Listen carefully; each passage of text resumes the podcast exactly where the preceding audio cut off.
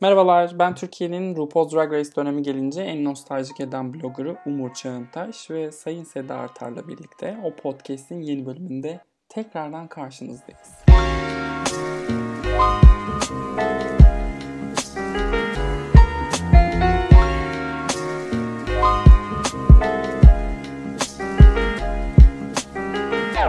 Çok güzel sıraladım cümleleri. E, nasılsınız Sayın Artar?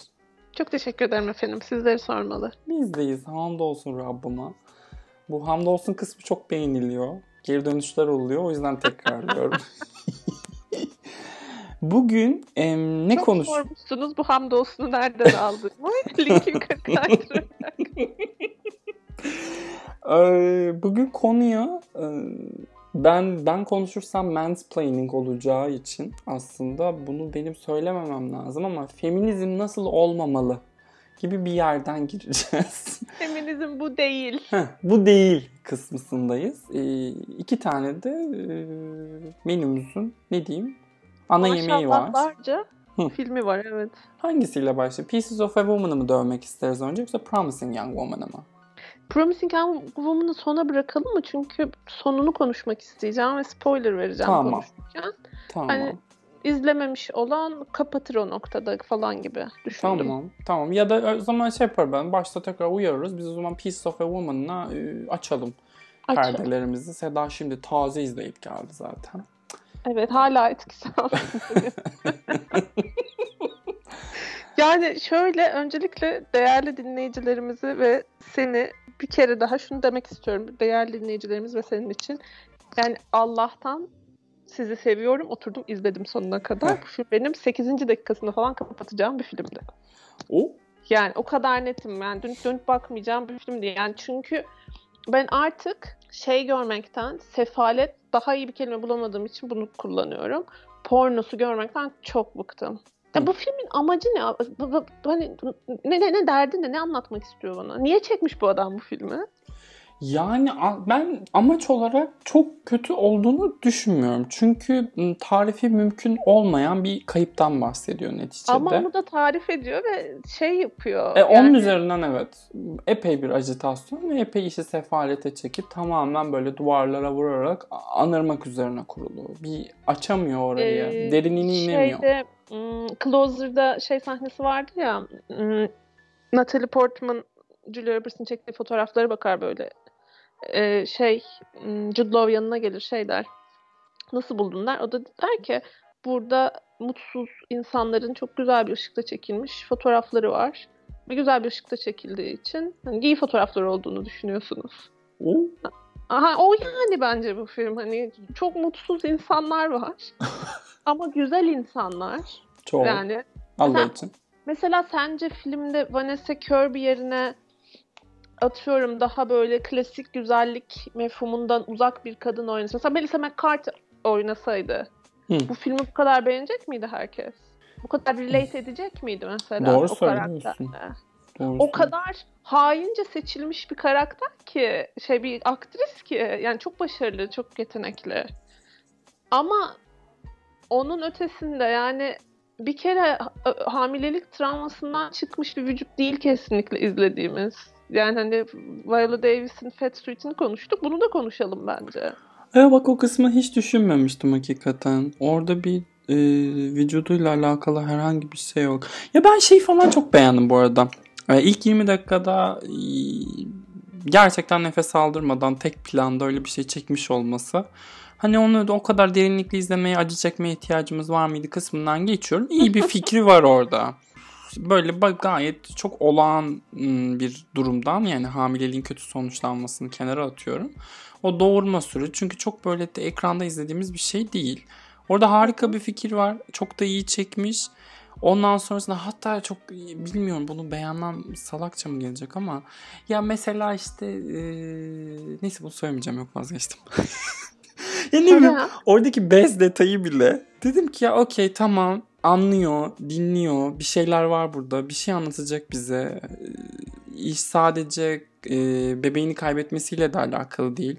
Hani evet, hamileliğin şey kadın bedeni üzerindeki. Evet, sahneyi diyorsun. Evet, evet.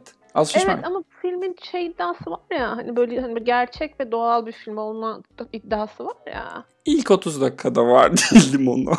Yani mesela tuvalet sahnesinden, sen konuyu açtın diye bahsediyorum.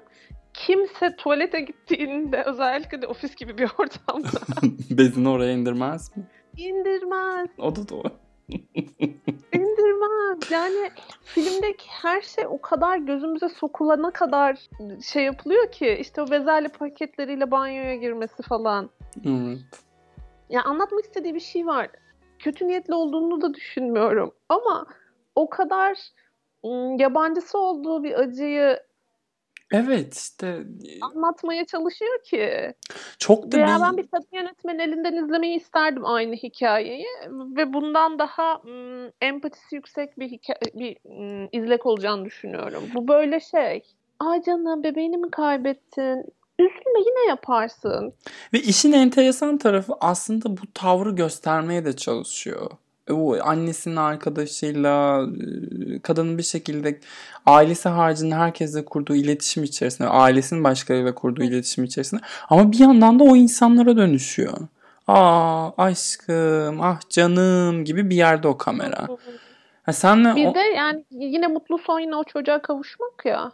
Hı hı. Ya elle doğuracaksın abi. Elle doğuracaksın. Alternatifin yok. Çok üzülme. Yine doğurursun. Yine tamamlanırsın. Yani belki de artık bunu anlatmalıyız. Yani, yani belki de hikaye... Yani ben kimim ki yönetmenin hikaye tercihlerini eleştiriyorum ama belki de artık bunu demeye başlamalıyız. Belki de gerçek empati oradadır. Senin kadın olarak vücudunla ne yapacağın, nerede tamamlanıp nerede eksik kalacağını artık biz söylemeyeceğiz dediğimiz bir yerde bitirsek belki hikayeyi. Haricinde de zaten şeyler de çok komik değil miydi Seda ya? Ee, annesinin çek uzatmasından tut. Ee, Shia LaBeouf'un evet, saniyede değişen e, haleti ruhiyesi, o baştaki hmm. kadın kendini tuvalete kapattığında verdiği tepkiler. Böyle tekil tekil o kadar eğreti bir film ki bilmiyorum. Çok beğenildi. Mahkeme sahnesi şey, adamın sürekli komik şey diye sorması. Ne hissettiniz, ne hissettiniz, ne hissettiniz diye sorması. Sondaki ee... tirat The Undoing'e yakışacak cinsten ucuzluktaydı. Hani The Undoing'e koy sırıtmaz. O kadar evet. komikti ki o tüm farkındalıklarını bir anda orada yaşıyor olması rezaleti. Neyse. Beğenen de beğendi şimdi, ne diyelim. Beğenenler beğendi ciddi ciddi. İnanılmaz bir şey. Erkek var. Çok fazla erkek var. Çok çok erkek bir film bence bu zaten. Yani kendini böyle karakterlerine şefkatle yaklaştığını düşünen, düşünen bir böyle baba şefkatiyle, çünkü yani anne ya da baba olmazsan tam bir insan olamadığın için bir baba şefkatiyle karakterlerine yaklaşan. Tenet mi? Diyebilir miyim?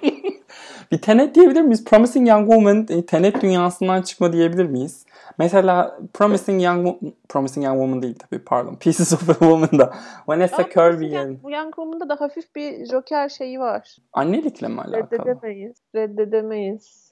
Annelikle işte alakalı. Makyaj diyorsun. Arkasına saklanma ve anarşi makyajla saklanma. He, he, he. O, evet doğru. Onu da ona benzetiriz. Yok ben şey diyecektim. Elizabeth Debicki mesela Pieces Aha, of a evet. Woman'da izlesek aslında zaten şey, Vanessa Kirby ile aynı kadın. Aynı kadın. Uzun, nordik, esrarengiz ve Allah'ın ne gen haritaları var dedikten cinsten.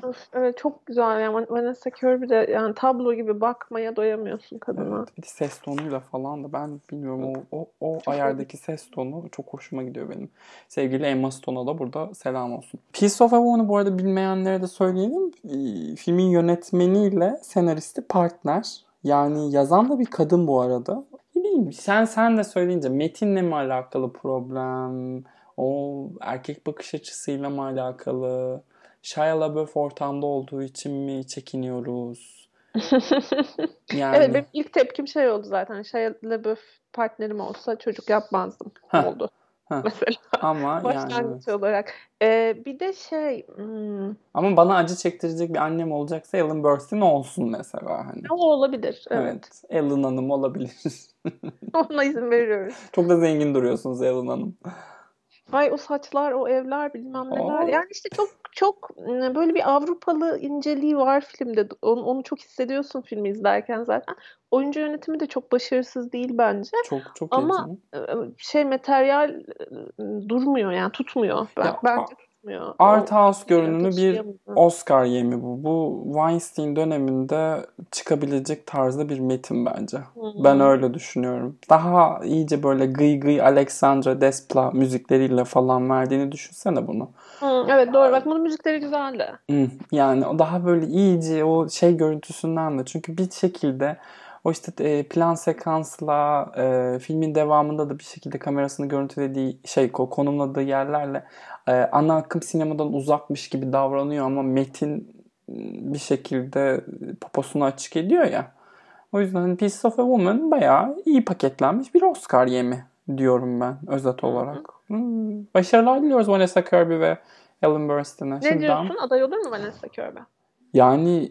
E, kimse kalmadığı için artık mecburiyetten aday olacak. Bir de biz beğenmemiş dahi olsak bir... Beğeneni çok. Evet, etrafında zaten bir bazı var. Zaten en iyi kadın oyuncu ödülü falan da var. Aynen. Ya kötü de değil, Allah için kadın iyi oynuyor şimdi yani hani.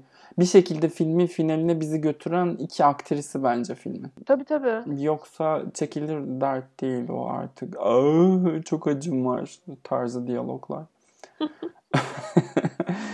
Evet, spoilerlı kısma geçelim bence ya. Araya başka bir şey almak istemiyorum. Çünkü çok benzer problemlere sahipler. Evet. Ee, Promising Young Woman. Burada spoiler gelecek. İzlemediyseniz şu an bir sonraki bölümü atlayabilirsiniz. Ben dakika kodlarını yazıyorum zaten oraya. Ay ne kadar harika bir insansın. Muhteşem bir insan. Resmen dünya seni hak etmiyor. Bence hak etmiyorlar ama bir şekilde işte ne yapayım. Ne çok, yapacaksın? Çok yüce gönüllü bir kadınım biliyor musun? Ya işte ya, sen de böyle ya, bir kadınsın. Ya Seda Sayan'ımıza da burada okul öpüşü günler olsun. e, Promising Young Woman, Killing Eve sevenlerinde ismini bir şekilde bilmiş olma ihtimalinin bulunduğu Phoebe Waller-Bridge'in yol arkadaşlarından Emerald Fennell tarafından yazılıp yönetilmiş e, hate ve feminizm geliyor tarzı e, Sundance'dan bu yana adını andığımız bir yapımdı. Canımız Carey Mulligan'a en Education'dan sonraki ilk Oscar adaylığını getirme ihtimali haricinde böyle bir ödüle koşma anlatısı dahi mevcut. Ee, filmi beğenip beğenmememizden ayrı olarak söylüyorum. Ben bu arada çok bayılmadım Mulligan'a bu filmde. Hani An Education sonrası çünkü bayağı biz shame'ler, Never Let Me Go'lar epey şımarttık kendimizi onun Hı-hı. oyunculuğuyla. Şeyde falan da çok güzeldi bence. Far From The Madding Crowd'da. Ay evet çok severim ben de. Ee, o, fi- o filmden o film neden hak ettiği değil. Biz acaba materyali mi çok seviyoruz? Tartışılsın, tartışılsın. Ee, bunda... Evet o filmi hiç konuşmadık. Oysa evet. ki yani kitabın ruhunu da çok iyi yansıtan evet. iyi bir uyarlama bence. Bence de. Herkes çok iyi. Winterberg'in çok iyi bir sinemacı olduğunu düşünülmesi ama aslında ortalamanın bir tık üstünde filmler yapıyor olması üzerine bir podcast yapılsın mı? Yapılsın. Evet. Sadece Winterberg konuşalım. Evet sadece Winterberg böyle millet Allah kahretmesin diye beşinci dakikasında kapasın. Şimdi Promising Young Woman'la ilgili de hmm, meseleyi feminizm bu değili getiren kısım finali. Evet çok çok üzülüyorum gerçekten. Yanlış bir yer yani buraya bağlan. Ya lütfen artık ölmesek. Ha? Ölmesek. Yani işte bak yani şey aynı şekilde e, nasıl ki Pieces of a Woman'da hikaye dönüp dolaşıp şeye geliyorsa üzülme canım sen bir şekilde yine anne olursun'a geliyorsa bu hikayelerde de yani taciz çerçevelenirken taciz kurbanı ki bu karakter taciz kurbanı bile değil. Yani first yani birinci el, elden bir travmadan bile bahsetmiyoruz. Daha çok böyle bir hayatta kalanların suçluluk hissiyle falan hareket ediyor. Abi oradan çıkış yok zaten. Öldü kurtula varıyor hikaye. Ve ben bu çerçevenin çok çok sağlıksız olduğunu düşünüyorum. Ya biz niye biliyoruz ki sistemin değişmesi lazım? Çok sakat mesajı. Çok sakat bir mesaj var. Ve o sahnesini de resmen hayır hayır hayır diye yalvararak izledim. Hayır yani burada olmaz, burada bitmez. Filmin de burada çok iyi olduğunu da iddia etmeyeceğim. Orada ara bölgede de bence sakat durumlar var. Aynı travmayı başka kadın karakterler üzerinde yaratmaya çalışmasından ya evet, tut. Şey, bana çok ım, sağlıksız bir yaklaşım gibi geldi. Evet. Hiçbir kadın karakterle ilgili güçlü bir anlatı yok. Yok yok. Ana karakterinin bir oyun şey... Im, yani Joker benzetmelerini burada açıkçası anlayışla karşılıyorum. Bir kahramanlığa soyunma hali, bir anti-hero'luk. Ama final resmen son artık tüy dikme. Ve hem kadın yönetmiş hem bir kadın yazmış. Bunun erkek elinden çıkmamış olmasına ekstra şaşırıyorum. Ben şeye bakıyorum şimdi, online işte bulabildiğim yorumlara bakıyorum da biri şey demiş, sonundan mutlu olmadım demiş, başka biri de şey demiş, ama işte bütün mesele zaten sonu değil mi, o son için çekmiş film. Ay çekmeseymiş o zaman. Ay çekmeseydin abi bu filmi keşke. Pardon, Eylül'le abili falan konuşuyorum ama hani. Ya şunu sevdim filmde ben, hepimizin, o kadar uzun süredir bu patriarkanın içinde yaşıyoruz ki hepimizin eğitilmesi gereken konular var. Benim için bile son beş yıl mesela taciz suçlamalarıyla falan ilgili kendimi eğitmem gereken bir dönem oldu. İşte beyan esastır ne demek, taciz kurbanı olduğunu iddia eden birine nasıl yaklaşmak gerekir falan gibi mevzularda. Çünkü bilmiyorduk yani. Hani o anlamda böyle bir parmağını sallayarak öğretmenlik yapıyor birkaç sahnede. Bu konudaki popüler söyleme ya da popüler dünyada bu konuda konuşulan şeylere bir katkısı olduğunu düşünüyorum o anlamda. Hı hı. Pieces of a Woman'dan farklı olarak.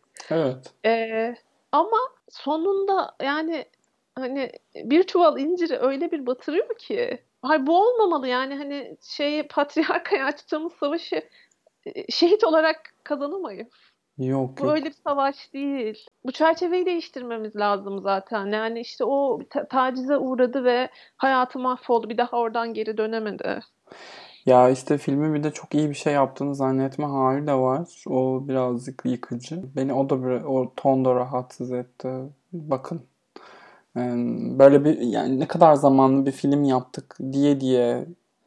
Müzik evet, kullanımından işte e, ne diyeyim reji tercihlerine kadar. Enteresan. Yani çok büyük bir beklentiyle e, başına oturmuştuk sanıyorum hepimiz. Bu sene tabii, çok heyecanlıydım e, adı geçtiği andan itibaren Promising Young Woman, Promising Young Woman diye deliriyorduk. Sen Mineri'yi izlememiştin değil mi Seda daha? Yok. Yani Mineri ile birlikte herhalde en büyük şokumdur. Evet, e, Kerim Malignum ve Vanessa Kirby'ye ve Ellen Burstyn'e Oscar adaylıkları, şimdi, adaylıkları için şimdi hayırlı olsun diyelim biz. Hı hı. E, yani Promising Young Woman bence film ve senaryoda sızabilir bu arada. Çünkü zayıf bir yıl geçiriyoruz. Bence ya. Yani çünkü... Vallahi çok arkasına geçti şu an eleştirmen birlikleri Seda'ya. Bir iki ödül kazandı bile. Hani bir şey var gibi geliyor bana. Bir ne diyeyim? Momentum. Evet, bir momentum var gibi geliyor bana Promising Young Woman'la ilgili. Bilhassa senaryoda. Evet, senaryo şansı olduğunu düşünüyorum ben de. Ama şey gibi işte Greta Gerwig'in senaryo adaylıkları gibi, yani başka sana hiçbir şey vermeyeceğiz. O yüzden bu senaryo adaylığını al ki Pop the Good Work tatlım. Ha. Mesajı olurmuş gibi geliyor. Ama şimdi gönüllerde bir, ne kadar sevmesem de şeyi çok isterdim. Yönetmende e, Chloe Zhao ile birlikte hem Emerald Fennell aday olsun hem Regina King aday olsun. Aynı, ay muhteşem olmaz mı? Filmlerden bağımsız. Yani bir hoşuma giderdi açıkçası. Şey göreceğimi, Ma Rainey'nin uyuz yönetmenini göreceğimi ya da Aaron Sorkin göreceğimi. Gelsin. Onu göreceksin. Yani of sorma. Aaron Sorkin'ler, Paul Greengrass'lar konuşuyoruz. Sene iki bin yirmi bir. Sene iki bin yirmi bir. Şey, yani reji tercihlerinin çok da ım, problemli olmadığını düşünüyorum ben bu arada da. Sadece böyle çok prestij şeyi yok. Ne, ne diyeyim ben, böyle çok prestij hissi yok filmde. Böyle daha böyle pop art gibi. Sinemaya dair hissettirmiyor film. Çok sinemaya evet. Daha böyle televizyon işi gibi değil mi? Evet evet. Böyle bir sinematik bir şey, bir oradan bir eksiklik var. O şimdi üf, bunu yaptığım için kendimden tiksiniyorum. Kafamda Greta Gerwig'in filmlerini falan düşündüm ve onlarla kıyas ettim. Çünkü neden? İkisi de kadın, inşallah cehennemde. İkisi alev alarak yanarım ya. Bir sürü erkek saçma sapan filmlerle aday olurken gidip bunu düşündüm. Aa acaba aday... Ama işte ben değil, sistem böyle olduğu için düşünüyorum. Yani şöyle, şu an şey tartışıyoruz ama hani adaylık ihtimalini tartıştığımız evet. için öyle düşündüğünü varsaydım ben. Çünkü onların evet, kafası evet. öyle çalışıyor diye. Yoksa sen Greta Gerwig'le e, karşılaştırmıyorsundur bence. Hı. Şey, ee, pardon. Şeyden bahsetmek istedim. Filmle alakalı okuduğum en akıllıca eleştiri şeyden bahsediyor. Kızın adının Cassandra olması ve onun da işte e, antik mitlerdeki Cassandra'ya bağlanması, zaten bir Azize gibi çekiliyor olması. Hmm. Bir sahne var, çok net bir şekilde kafasının arkasına böyle hare koymuş. Hatırlar mısın? Mavi dekor var kafasının arkasında. Hı hı. Ve hani bir Azize olduğu için de ancak şehit olarak hikayesinin tamamlanacak hı. olmasına falan göndermeler var. Fena hani oradan aslında olmayan bir prestij belki.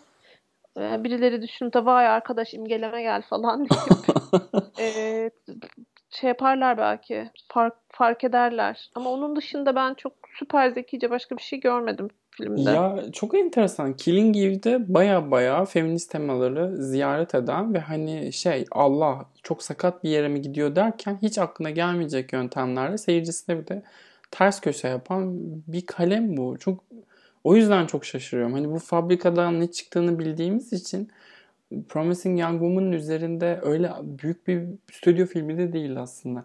Kimlerin neyin etkileri oldu ya da o sırada bu fikrin iyi olacağına mı inandı? Phoebe Waller-Bridge'e senaryoyu okutmadı mı? Sorular sorular. Ee, o zaman Oscar iddialarından bir başkasına geçelim biz. Ee, Disney Pixar ortaklığının yeni bebişi Soul. Ee, adı Soul olsa da e, filmde ruh olduğuna dair derin şüphelerim var. Aa niye ya? Bak burada şey yapacağız. Ayda düşeceğiz. Ay ben çok arak, çorak. Çok sevdim. Çok, çok çok bir kere siyah ana karakterli film yapıp filmin neredeyse tamamı boyunca beyaz bir kadına onu seslendirtmek bayağı büyük şuursuzluk.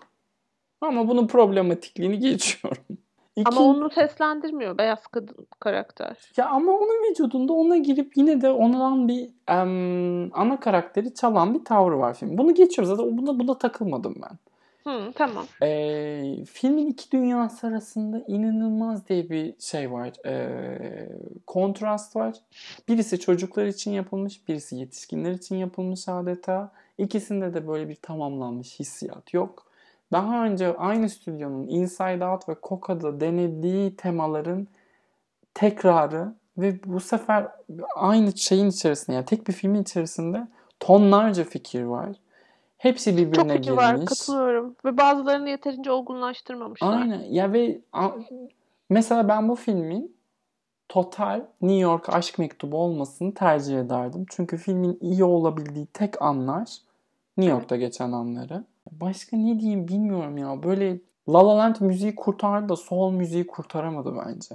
Çünkü sattığı şey de birazcık o. E başın sonunda ama gerçi çok daha... Ama hani müzik falan da değil. Değil yani. Değil. Sonunda bağlandığı yer de bence bu arada inanılmaz ucuz.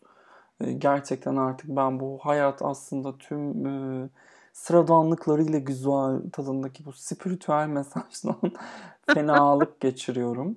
Ee, dünya artık bence o kadar masum bir yer değil. Pixar'ın biri şey yapmış ya, Pixar'ın yetişkinler için yaptığı ilk animasyon değil. Bence Pixar'ın sadece çocuklar tarafından izlenmesi gereken ilk animasyonu. Mikrofonumu yere attım. O kadar yani. Sevmedim. Burada, giderek de düşüyorum filme. Burada sayın jüriye dönüp ilk onun da Disciple'ın olduğunu bir kere daha hatırlatmak isterim. Aaaaaa bir kere hatırlatmak isterim çünkü önemli bence bunun hatırlanıyor olması. Ben sevdim ya ben. Yani kurduğu dünyayı da sevdim. Ee, yaşamdan önce, yaşamdan sonra tahayyüllerinde de eğlendim. O oyuncaklı yapı hoşuma gitti benim. Yani çok derinleşmeden, işte zaten çok derinleşebileceği bir konu değil. Spekülatif yaklaşmış baya. Ee, onu, onu da sevdim. New York'ta vakit geçiriyor olmak bana inanılmaz iyi geldi. Yeni yılın İlk filmi benim için. Yani böyle azıcık akşamdan kalma açtım. Sabah kalktım. Onu açtım. Ve yıl benim için güzel başladı. Müzikleri, karakterleri, çizgileri hepsini çok sevdim ben. Evet şeyi hani anlıyorum. Hani Çinefe'nin sesiyle izlemiş olmanın nasıl bir can sıkıntısı yaratabileceğini anlıyorum ama ben de yaratmadı çünkü yeterince gelişmiş bir insan değilim o anlamda. Ondan başka yani ne bileyim mesela ben Wolf Walkers'a göre bunu daha izlenebilir buldum. Wolf Walkers ben kafam kaldırmadı gerçekten. O daha o hala bence Aa. çocuk filmi. Aa. Yani e, siz bir sürü imge görmekte serbestsiniz tabii de ve tamam anlıyorum diyorum ama bu daha m, temposuyla daha olgun bir film dili olduğunu düşündüm ben. Daha az kesme var falan hani. O yüzden de ben hani ikisinin dünyası arasında tercih etmek zorunda kalsam hani Soul'u tercih ederim ama çünkü neden antibiyotik icat edilmiş falan o yüzden muhtemelen. ee, onun dışında onun dışında öyle ya ben sevdim. Hmm, ama yani yuduyu Umurcuğum ne diyeyim şimdi? Ya bir şey söyleyeceğim. Çok nefret etmiştin çünkü Aa, sen yani o, buluşamayacağız herhalde o yüzden çok ısrarcı olmayacağım. Güney Birtek şimdi bunu dinleyecek. Bizi, bize tarikat demiş. E, hepsi aynı filmleri beğeniyor. Aynı filmlerden nefret ediyor diye. Şimdi Güney Birtek'i haksız çıkarttığın için de sana kızdım. Ee... Yani olabilir tabii. Fikir ayrılıkları mümkündür. Herkes, her koyun kendi bacağından bilmiyorum hiçbir yere bağlayamayacağım. Benim dinim bana, senin, senin dinin sanadır. Aynen. Anlaşamamakta anlaşalım biz. Evet öyle yapalım. Ne yapalım? Kısmet ya. Sürekli aynı fikirde olmayacağız ya. Yani. İngilizcemize sağ olsun diyerekten. Ee, buradan Steve McQueen'in Amazon için yaptığı beş uzun metrajlı filmden oluşan Small X isimli projesine uzanalım biz. Ee, Seda ilk iki parçasını izlemiş. Mangrove ve Lover's Rock. Ee, yani... Sen tamamını bitirdin herhalde. Ha, tamam izledim ama yani... Ama izlemiş zaten. Şey, sonradan fark ettim ben. Çok kısaymış diğerleri. Evet. İlk iki parçası daha şey ama e, daha film, film. tanımlayıcı seri açısından da. Bence Mangrove ve Lover's Rock izleyip diğerlerini es geçmek de mümkün. İki şeyi çok beğendim. Education'ı çok beğendim ama olsundu. Ben Steve McQueen filmlerini bu aralar çok tükettim. Aynı hafta içerisinde Hunger ve Shame izledim. Hatta şimdi podcast'ten çıkınca Twelve Years a Slave izleyeceğim. Denk geldi. Ben o filmi hala izlemedim biliyor musun? Aa, izlemedim. Podcast'ten atacaksın beni. Ayıp cümleyat. Bütün kredibilitem eridi. Ama yok. Benim de izlemediğim Best Picture adayları var diyerek e, winnerları olmadığını. Çok yoğun bir dönemdi benim. Hayatıma çok yoğun bir dönemde vizyona girdi o. Hı hı. Ben ben Twelve Years a Slave'i Randevu İstanbul Film Festivali'nin e, açılışında e, izledim. Hatta alt yazı ekibiyle tanışmıştım orada. Kemal tanıştırmıştı beni hepsiyle. Bana bok gibi davranmışlardı. Sonra şu an hepsiyle takipleşiyoruz mesela. Çok komiğime gidiyor. Ama işte ben çok çocuktum. Evet buradan altyazı ekibine de selam olsun. Ama eski altyazı ekibine, yeni altyazı ekibine değil. Yeni altyazı ekibini seviyoruz çünkü onlara ayrı kucak dolusu sevgiler, öpücükler. Eskiyi de seviyoruz. Bir dakika. Yanlış yerlere gidiyor. kapat kapat kapat. ee, evet yani evet Steve McQueen filmlerini çok izledim arka arkaya. Şimdi bu Mangrove Lover's Rock bu seriyi de izleyince böyle bir ne yapmaya çalıştığını daha iyi anladım galiba. Şu açıdan çok beğendim ben bu seriyi. Ee, siyahların tarihini hep kölelik çevresinde ya da işte bu sivil savaş, iç savaş dönemindeki. Savaş. İç savaş da demeyeyim aslında. Daha bir devrimin olduğu Martin Luther King dönemi işte Help'in falan konumlandığı zaman aralığından bahsediyorum. Hep Hı, oralarda şey, izliyoruz. E, so- sosyal hareketliliğin yoğun olduğu dönemleri diyoruz. Ve hep e, Amerika üzerine kurulu. Amerika'daki siyahlar, e, onların hakları, onların işte uğradığı ırkçılık, adaletsizlik bilmem ne. Pis beyaz Amerikalılar çok ırkçı. Başka kimse o kadar ırkçı değil. Hem o hem de Ee, onlarda bir Afro-Amerikalı hikayesiyle öyle bir eskiden şimdi kullanılmayan bir terim oldu. Özellikle beyazlar kullanmamaya gayret ediyor da İngiltere'de çok daha büyük bir ırk çeşitliliği var. Buraya gelen herkes biliyordur zaten. Hani, New York'ta gerçi üç aşağı beş yukarı öyle deniyor da Hı.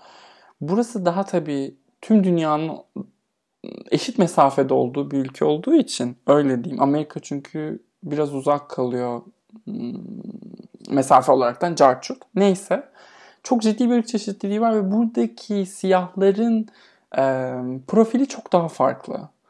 Ve uğradıkları adaletsizlik haricinde kendi kültürlerini buraya taşımayı başarmışlar. Ha bu kültür sonradan bir şekilde e, gentrifikasyona uğrayan semtlerde e, bir objeye, bir ne diyeyim hmm, konseptli mağazaya falan dönüşmüş ama onların tarihi hakkında çok bir şey izlemediğimizi fark ettim ben Small X'a bakarken.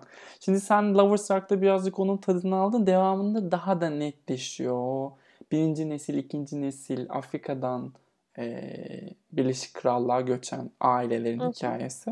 Bu, buradan çok sevdim. Fakat Lover's Rock bu arada müthiş. Lover's Rock bu sene izlediğim en iyi filmlerden biri.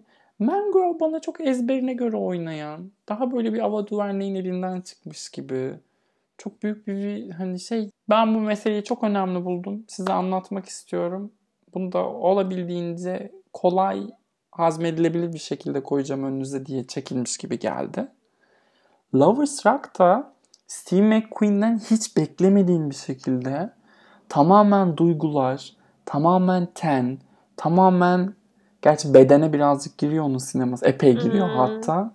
Ama e, bedeni hep hor kullandığı için filmlerinde nihayet e, böyle onu sevmesi, sarması çok hoşuma gitti. Öyle. Evet. Uzun bir düşünce selini kustum. İnşallah bir şey ifade edebilmiştir. Buyurun efendim. Ee, yani seninkine çok paralel şeyler düşünüyorum ben de. E, tarikata geri alırsan sevinirim. e, Mangrove şey Chicago Seven'ın olmak isteyip olamadığı film bence. İşte bu. Ama ha- hala iyi bir film değil o kadar yani. e, yani şeye çok katılıyorum bu arada. Ben de film izlerken onu düşündüm. Yani İngiltere'den bu hikayeleri anlatacak ve büyük kalabalıklara ulaşan çok az E, materyal çıkıyor. O yüzden biraz biz yıllarca Amerika'daki siyahların çektiği eziyetleri izledik. Sanki bir tek orada çekiyormuş gibi. Oysa ki İ- İngiltere'de de aynı derinlikte yaşanıyor. Dediğin gibi İngiltere'de birazcık daha e, Afrika'daki e, kültürlerini e, birlikte yaşayarak bir komünite olarak birlikte yaşayarak yaşatma fırsatları buldukları zamanlar olmuş. Hı hı. Hala öyle mahalleler var. Bilmiyorum hikaye günümüze kadar geliyor mu? Ama o mahalleler gitgide küçülüyor. İşte senin de az önce açıkladığın gibi gentrifikasyonla alakalı olarak ne oluyor? Ee, ne diyoruz? Türkçe kentselleştirme mi? Yok. Bence elitleştirme mi diyoruz? Ne? Öyle bir elitleştirme diyoruz galiba. He, olabilir. Ben direkt gentrifikasyon diyorum. Hani artık şey olmuştur diye ama evet mutenalaştırma, yani, seçkinleştirme, gibi. burjuvalaştırma. Aynen. Bizim Karaköy'ün başına gelen şeyler geliyor aslında. Aynen. Londra'nın da o göçmen mahallelerinin başına. Evet. Kar, Karaköy, ee, Tarlabaşı. Ve mesela Notting Hill özellikle Julia Roberts'lı Hugh Grant'lı filmden sonra böyle bir turist akınına uğrayıp tam bu hikayeyi yaşayan yer. Filmde de zaten yani görüyoruz. Jamaika kökenli, daha doğrusu Batı Hindi adaları kökenli nüfusun çok yoğun olduğu bir yer. Göçmen nüfusun yoğun olduğu ruhu kaybetti. Tabii. Ve artık esamesi okunmuyor. Filmde turist. Onu görüyor olmak çok heyecan vericiydi bence. Artık evet çok turistik ve çok e, beyaz ve kent soylu bir yer orası. İlk hikaye dediğim gibi Chicago Seven'ın yapmak istediği bir sürü şey yapmış, başarmış. Ama karakterleri birbirinden ayrıştırmak çok zor. Yani çok fazla karakter olunca hiçbirinde çok da derinleşememiş. O yüzden herkes çok karikatür kalmış bence. Bu bir tercih olabilir. Çünkü bir birbirine çok yakın bir grubun hikayesini anlatmayı seçmiş. Bu bir tercih olabilir. Ben birazcık daha derinlik istiyorum. Ba- bağlanmakta güçlük çekiyorum. O anlamda. Bu belki de haksızlık ama yani bütün karakterlerin, bütün beyaz karakterlerin çok kötü olması ve bütün siyah karakterlerin çok iyi olması Steve McQueen kalibresinde bir sinemacıya o kadar yakışmıyor bence. Şey diğer anlamında, filmlerinde bunu birazcık kaybediyor. Met, Neyse ki.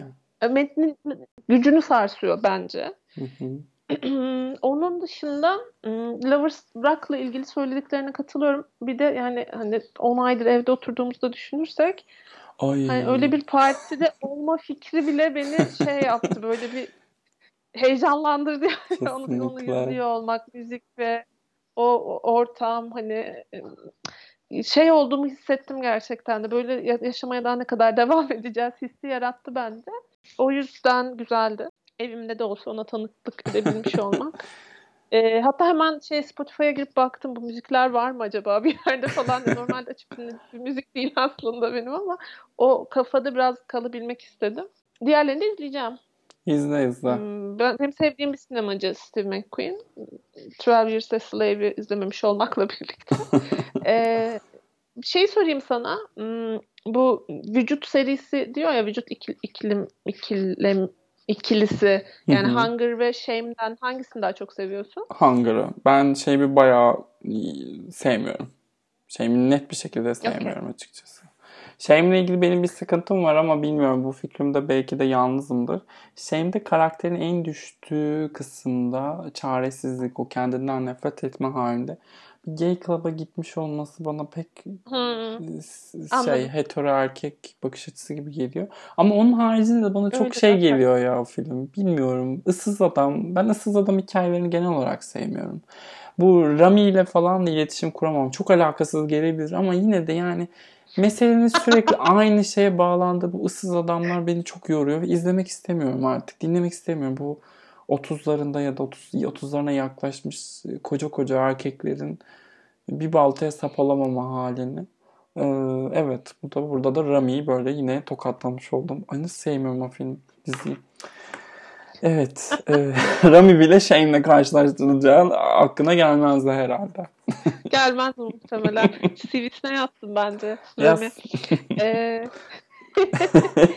yani evet, ama bir yandan da şunu da demek isterim. Hani çok güzel, hani Jamaikalıların kültürü, işte onu hatırlamış olmak falan filan. Ama bir noktada siyah kültür ve onunla beraber gelen kadın düşmanlığını da konuşacağız değil mi? Yani şu an doğru zaman değil. Ama mesela bu filmlerde, özellikle Lover's Rock'ta çok böyle macho bir taraf var. Ve yani o kültürü kabul ederken ve kabul etmek çok yanlış bir ifade, özür diliyorum. O kültürü anarken ve kutsarken aslında hani bundan da bahsetmek gerekir herhalde bir noktada. Yani senin şeyimle ilgili az önce söylediğin şey de oraya mep ediyor bence. Mep etmek ne demek? Oraya denk düşüyor. Karakterin düştüğü yeri tanımlarken aslında toksik erkek bir yerden bakıyorsun mevzuya. Hı hı. Yani şeyi anlayıp... Lover's Rock'ta da karakterlerin arasındaki... Zaten karakter yok, tipler var. O tiplerin arasındaki dinamiği kurarken yine oradan, yine aynı şekilde kuruyor. Hani bir noktada bunu da konuşmamız gerekecek. Şu Kesinlikle. an ya... erken ama konuşmamız gerekecek bence. Yani bunu şeyi de kabul ediyorum. Hani bu karakteri anlatıyorsan, bu karakterin tavrı buysa onu gösterme konusunda. Hani o bu çok tartışılıyor çünkü. Ama karakter böyle yani. Bunu yapmak zorunda falan. Tamam, orasını anlıyorum.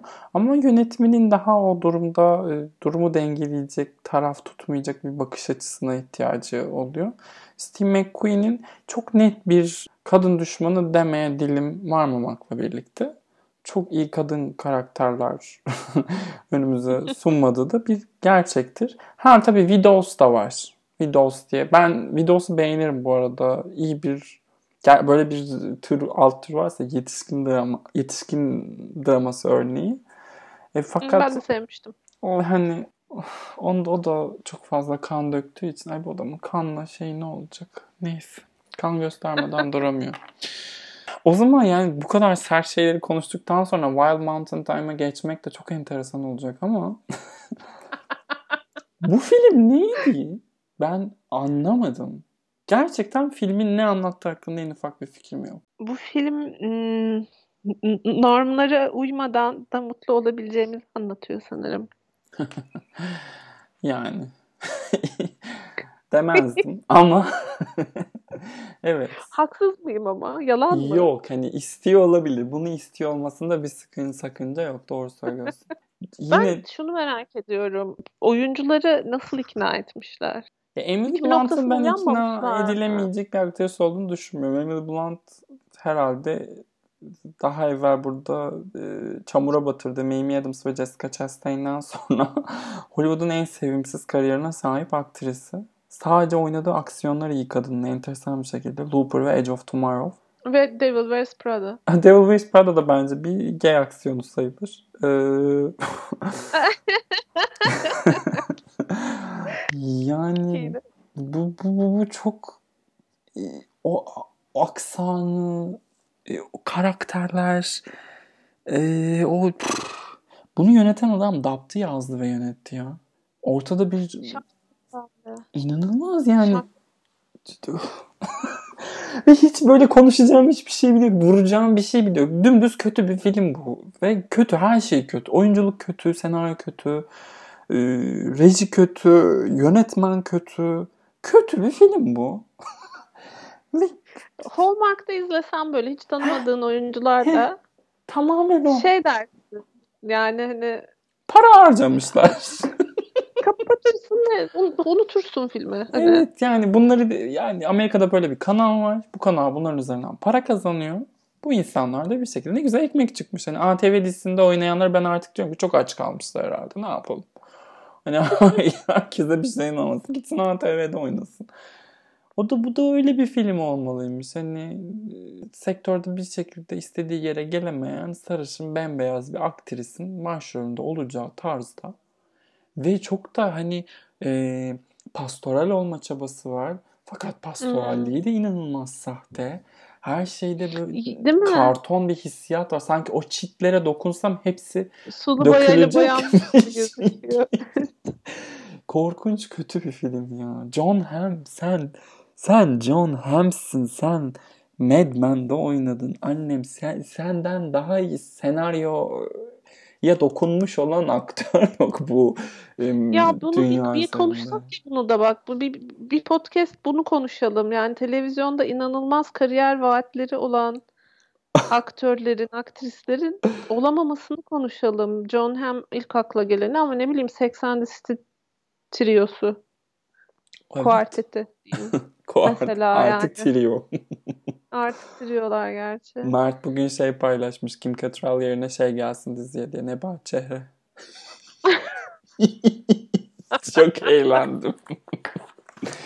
Bir de afiş yapmış ona. Artık bunu konuşmamızın zamanı geldi diyerek.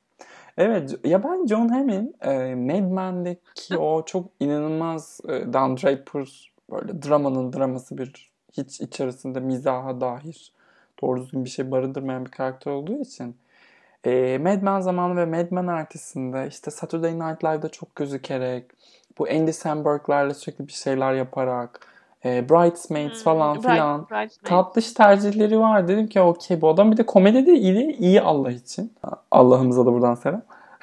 Ama yani geri kalan her şey korkunç. Belki de hep aynı tip roller geldiği için elinde kalanları kabul etmek zorunda kalıyor. Ya da hakikaten yani adamın... Şey...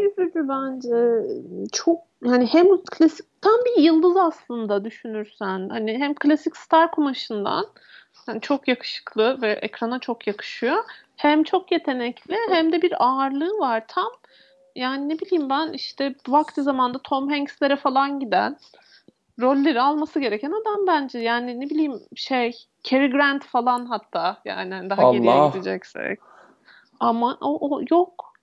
Mesela evet. George Clooney'nin yaptığını yapamamış olması bana inanılmaz geliyor. İşte George Clooney öyle bir zaman diliminde öyle bir çevre ve öyle bir kariyer yaptı ki. Bir tabii John Hamm'in şanssızlığı da birazcık yaşla alakalı bence. Yani Mad Men'den ya kurtulduğunda. Ya erkek ama sonuçta. Doğru, doğru, doğru. Yani erkeklerin kariyeri altmışa kadar bitmiş. Baksana Tom şey Tom Cruise'a. Ama işte Tom Cruise da yirmilerinde inşa etti o kariyeri. John Hamm otuzlarında kırklarında televizyonda başladı bu işe. Sinemaya atladığında adam kırk yaşındaydı zaten. kırktan sonra da ancak oluyor ola ola Richard Jenkins oluyorsun. Yani şimdi böyle bir gerçek var ne yazık ki. Ama bir şey diyeceğim. Richard Jenkins'in kariyeri John Hamm'inkinden daha heyecan verici gidiyor bence. E ya, Richard Jenkins'de dil tiyatro geçmişi var. Bağımsız sinemada bir adamın çevresi var. Bir şekilde oradan roller almaya devam ediyor. İki tane Oscar adaylı. Hiç kimsenin hatırlamadığı iki rolüyle. The Visitor ve The Shape of Water. Tam bir büyücü ya. Richard Jenkins akademiyi nasıl kandırdı? Bunu da konuşalım bir gün. New Yorker'da bir röportajı vardı, okudun mu? Okumadım. Yok. Çok yeni şey e, yaşadığın yerde seni tanıyorlar mı falan diye soruyorlar. Ben bazen falan diyor. New York mu o da? Kısıp bakıyormuş. Ee, New York ama şeyde değil bildiğim kadarıyla, Manhattan'da değil. Daha böyle kuzeyde bir yerlerde yaşıyor. Hmm. O Luke Kitter işte şahaneydi şey, bu arada. Onu da hakkını e, verelim. Tiyatro falan yapmış hala oralarda. Richard Jenkins'e de buradan selam olsun. Evet. Ee, biz film kısmını tamamladık. Seda bir ekstradan Bridgerton izlemiş. Ee, bir iki kelam etmek isterse diye sahneyi ona bırakıyorum. Bridgerton ben efendim. Ben aslında en, ondan önce şeyden bahsedeyim. Bu ım, Aralık ayından itibaren hepinizin daha önce bin kere izlediği Broen, e, işte Danimarka ha. yapımı olan Killing Ee, ve çok yeni Trapped'e başladım. Yani önce o ikisini bitirdim. Şimdi Trapped izliyorum. Tavsiye eden herkese çok teşekkürler Trapped'e. Trapped'i bilmiyordum iyi, ben. Gerçekten. Ben de bakayım ona. Aa, çok tavsiye ederim. Yani o ikisini sevdiysen tam o kanaldan gidiyor. Bu, bu da İzlanda. Ben Killing'in Amerikan versiyonunu izledim sadece. Öyle bir tatsızlık yaşandı. Aa, hmm. aa Umur hiç olmadı. Ne yapayım? Netflix ee, şey çok eğlenceli. Şey. Killing'i izlerken, yani Danimarka küçücük bir ülke olduğu için buraya da gördüğün insanları Killing'de görüyorsun. Yani şey gibi, hani Türkiye'li dizilerdeki oyuncuları hani o diziden çıkıp öbürüne giriyorlar. Aynı o, o hesap. E, hatta bir tanesi Trapped'de de var. Oy. Broen'in bu arada iki başrolünü de çok severim ben.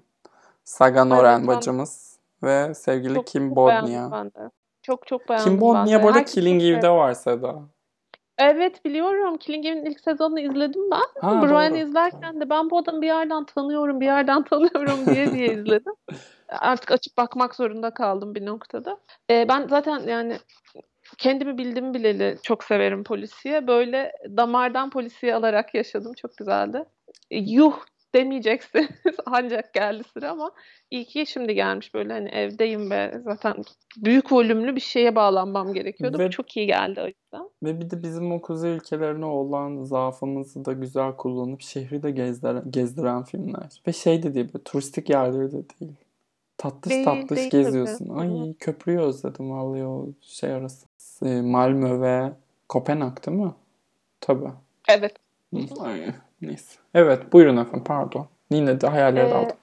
Ee, o şey çok derin karanlık ve depresif kafadan çıkmak için de böyle hani uçuş uçuş Bridgert, Bridgerton'a biraz baktım. Ama zaten hani izlemeyeni dövüyorlardı. Hafta sonu herkes onu izliyordu anladığım kadarıyla.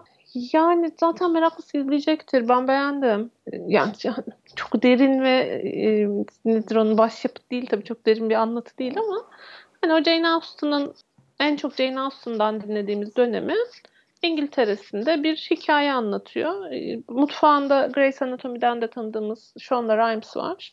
Bir Shonda Land yapımı. Dolayısıyla bir in- İngiliz işi ama Amerikan elinden çıkmış. Ve casting'de şöyle bir şey yapmışlar. Bütün esprisi de o. Ee, kitapta böyle değilmiş. Ben bunun kitabını okumadım. Ee, kitapta böyle değilmiş ama e, race blind yani ırksal ayrımı göze almadan casting yapılmış. Hmm. O yüzden de yani uzak doğulu karakterler de var. Yani uzak doğulu gibi gözüken karakterler de var. Siyah karakterler de var. Esas kız beyaz bir ailenin mensubu ama işte esas olan siyah bir aktör oynuyor. Ee, yani İngiliz şey ne mavi, mavi kancı mı diyorlar şey e, ırkçı İngilizleri ne kadar sinirlendirdiğini düşünüp düşünüp mutlu oluyorum açıkçası. Ee, o yüzden şeydi hani o sisteme orta parmağını gösteriyor olması hoşuma gitti benim. Ee, onu izlemek keyifli ama yani bunu yaparken de hala şey derdindeyiz yani işte bir kadının evlenmesi gerekir ki hani geleceği garantiye alınsın falan hani orayı aşamamışız. Ve böyle herkes evlenmekle kafayı yemiş durumda. Kim kiminle ne zaman nerede nasıl e, tanışacak ve evlenecek şeyinde gidiyor. Yani ana motor o hikayedeki. Benim anladığım kadarıyla bu sekiz kitaplık bir seri. sekiz kardeş var. sekiz kardeşten bu ilkinin hikayesi. Her sezonda da başka bir karakterinki'ne odaklanarak izlemeye devam edeceğiz. Ben Netflix'in çekeceğini düşünüyorum geri kalanını da. çok tutkulu bir şey var çünkü takipçisi var. Bir de tabii bunlar kitapları okuyanların sayısını arttıracak falan feşmekan. Yani daha çok duyacağız. Ee, başroldeki oyuncular çok sevimli ve karizmatik ve izlemesi keyifli. Ee, özellikle esas olanı oynayan arkadaşa buradan şapkamızı çıkarıyoruz. Ee, böyle yani böyle hafif tatlış bir seyirlik isteyenleri ben tavsiye ederim. Sen dahil. Sen bakmadın değil mi? Yok, ben Shonda Rhimes'i hiç sevmiyorum. Açık ve net. Ee, hiçbir dizisinde iyi bulmuyorum açıkçası. Bana şey gibi geliyor. E, Amerika'nın Kerem Çatay'ı. E, halkın şeylerini çözmüş. Yani izleme alışkanlıklarını çözmüş bir anlatıcı kendisi. Ona uygun böyle şatafatlı pembe diziler çekiyor. E, sadece işte... Tabii bu da bir pembe dizi. Aynen. Ama şey... E, Yani nasıl diyeyim? Şey olarak e, bunda da aynısını yapmıştım. Senden sen de söyledin. Beyaz olmayan oyunculara çok büyük fırsatlar tanıdığı için e, ne kadar değerli olduğunu farkındayım. Yani Grey's Anatomy gibi beyaz ağırlıklı bir kasta bile Sandra Oh'yu e, star yapmış insan. Ona bu şansı verip ünlendirmiş insan. Shonda Rhimes neticede. Ee, işte Kerry Washington'ın Scandal bence korkunçtu. Viola Davis'le How to Get Away with Murder ilk beş bölümden sonra korkunçtu. Bridgerton'ı da Bridgerton'ı da görünce dedim ki ya tamam ben Shondaland'da yapamıyorum. O yüzden izlemeyeyim bunu dedim. Uzak durdum. Ee, ama izlerim muhtemelen ya. Evet. Toparlayalım herhalde. Ah, Gotham ödülleri. Ah. Pardon. Unutuyorduk. Gotham ödülleri de dağıtıldı. Açıkçası çok böyle yarışta önemi olan bir ödül değil. Üstelik bu sene herkesin katılabildiği bir tören olmadığından teşekkür konuşmalarıyla bir görünürlük de yaratamadılar. Ama Chadwick Boseman'ın Riz Ahmet'e kaybetmiş olması çok enteresan mesela. Ee, Nomadland'in buradan da galip çıkmış olması dikkat çekici. Haricinde ben ödüllerinde öyle çok e, şey böyle konuşulmaya değer bir şey. Hani senaryoda bir beraberlik yaşanmış. Belgeselde bir beraberlik yaşanmış. Falanca filan. Kadın oyuncuda da öyle Gotham arada oylar çok bölününce çok alakasız biri kazanabiliyor. Çok random olmuş gerçekten. Evet. Miss Juneteenth'teki hanımefendi. Ee, ama şu kazanmış. Var. I May Destroy You ilk ödülünü kazanmış. Evet. I May Destroy You. Çok da güzel bir. Burada kalmaz diye umut ediyorum. Altın Küreler, Emiler, Mini Dizi ödülleri gelsin. Umuyorum ki... I May Destroy You demişken bak mesela Promising Young Woman'ın olmak istediği film I May Destroy You. Kesinlikle katılıyorum sana. İmkansız değil. Değil değil. Ben senin The Surrogate izlemeni istiyorum bu arada. İzleyeceğim. Çok enteresan bir Gördüm, tartışma meselesi var. E, çok enteresan ya. Yani hani ne tarafta duracağını bilemiyorsun. Durduğun tarafla ilgili ne olursa olsun suçluluk duygusu hissediyorsun. Bu sene böyle en çok kafama takılan, arkasından oturup düşündüğüm film oldu sanırım. The Surrogate. Siz de izleyin sevgili dinleyiciler. Ben Gotham'la ilgili böyle bir genel konuştum ama Seda bu arada senin de eklemek istediğin bir şey varsa. Hmm, yok ben zaten sen konuşalım deyince fark ettim. Hı. E, verildiğini ödülün zaten çok yeni verilmiş. Hı hı. E, yani Riz Ahmet güzel haber bence. Seninki kazanmış. Kings'le ben Adir. Ay. Kings'le. Kings'le. İşte şey Bridgerton'ın başrolündeki kardeşimiz de Kings'le ben Adir'in böyle kuzeni olabilirmiş sanki. Kabul etmiyorum. Ee, yani işte Bridgerton'ın başrolündeki çocuk e, şeyde oynadı mı? E, High Fidelity'de böyle aklımızı başımızdan aldı mı? Almadı. Konu kapanmıştır. Doğru. Hakikaten. Yani adam orada zaten ben orada teslim oldum, bittim. Soyadımı attım, Tovi, Tovi'den boşandım. Yakın yapacağım, yakında seneye inşallah soyadımı Benedir yapacağım sosyal medyada. Benedir de güzel. Her sene. Benedir. Acaba öyle bir şey mi yapsam? Her takvim yılında yeni bir soyad. Madem Kings Benedir'le izdivacımdan bahsettik. Bence konuları tüketmişiz demektir bu. Sanki evet. Dibini sıyırdık gibi gözüküyor. O zaman bizi buraya kadar dinleyen herkese çok teşekkür ediyoruz. Spotify'da bize e, abone olmayı unutmayın lütfen. Bir sonraki bölümde görüşmek üzere. Hoşça kalın. Hoşça kalın.